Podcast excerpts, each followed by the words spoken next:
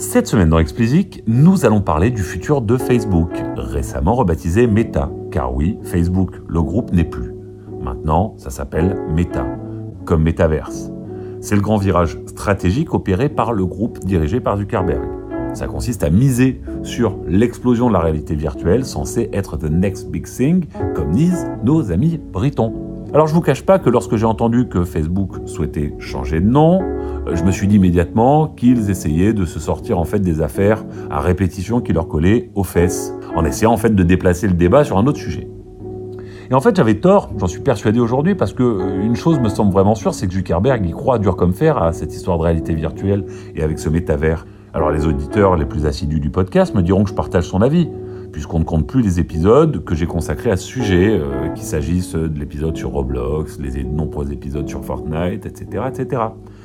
Sauf que, à mon sens, il y a métavers et métavers. Alors je m'explique. D'une part, il y a ce qu'imagine Zuckerberg, ou du moins ce que je crois qu'il imagine, puisque je ne suis pas dans sa tête. Un métavers virtuel, alors elles sont tous, me direz-vous, enfin un métavers dans lequel on se plonge comme une alternative à la réalité et qui vient peu à peu la remplacer.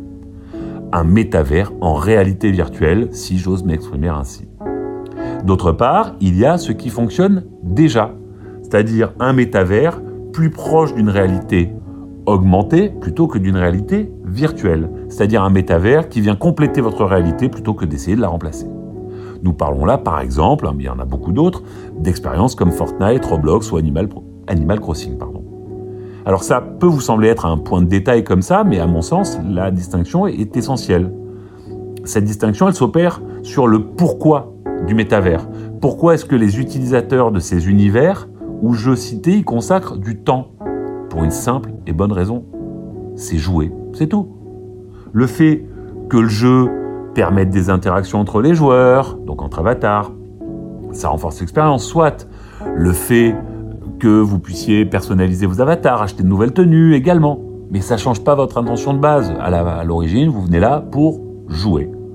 Alors lorsque Meta nous déroule sa vision d'un monde où l'on abandonnerait notre réalité augmentée, ou pas d'ailleurs, pour celle qu'ils envisagent, bah, on a un peu du mal à y croire. La réalité virtuelle en fait est là depuis, plus de 10 ans. Et si on regarde où on en est, bah, l'offre d'expérience dans un monde virtuel est extrêmement limitée. Le coût pour s'équiper en VR est vraiment prohibitif. Et ce sont malheureusement deux très bonnes raisons pour prédire que la réalité virtuelle aura, du moins dans un avenir proche, beaucoup de mal à devenir mainstream. Alors que de l'autre côté, la réalité augmentée, pas virtuelle, est partout dans nos smartphones. Snap, Insta, Google, on veut toujours nous proposer un petit peu plus que la réalité. On grignote petit bout par petit bout. Alors j'entends déjà les remarques des plus affûtés d'entre vous. Et Steven Spielberg alors? Et oui c'est vrai, Ready Player One ne décrète-t-il pas exactement ce que Zuckerberg dessine avec son métavers? Bah oui, vous avez absolument raison. Mais je vous répondrai que ça fait des années qu'on attend les voitures volantes. Et que bah en fait la tendance elle serait plutôt sur des voitures autonomes qui utilisent toujours des roues. Alors laissons Spielberg là où il est, voulez-vous? Bref, revenons à nos moutons. Euh, je crois qu'en l'état actuel des choses, l'avenir, bah, c'est l'augmenté et pas le virtuel. Les joueurs prennent un plaisir fou à s'investir à fond dans des unités verts comme Roblox ou Fortnite, mais ils le font par amour du jeu, avant toute chose. Donc pour résumer, pour conclure, moi, ma conviction, ou même ma prière, hein, c'est que personne, du moins dans un avenir proche, ne troquera une réalité contre une autre, totalement virtuelle.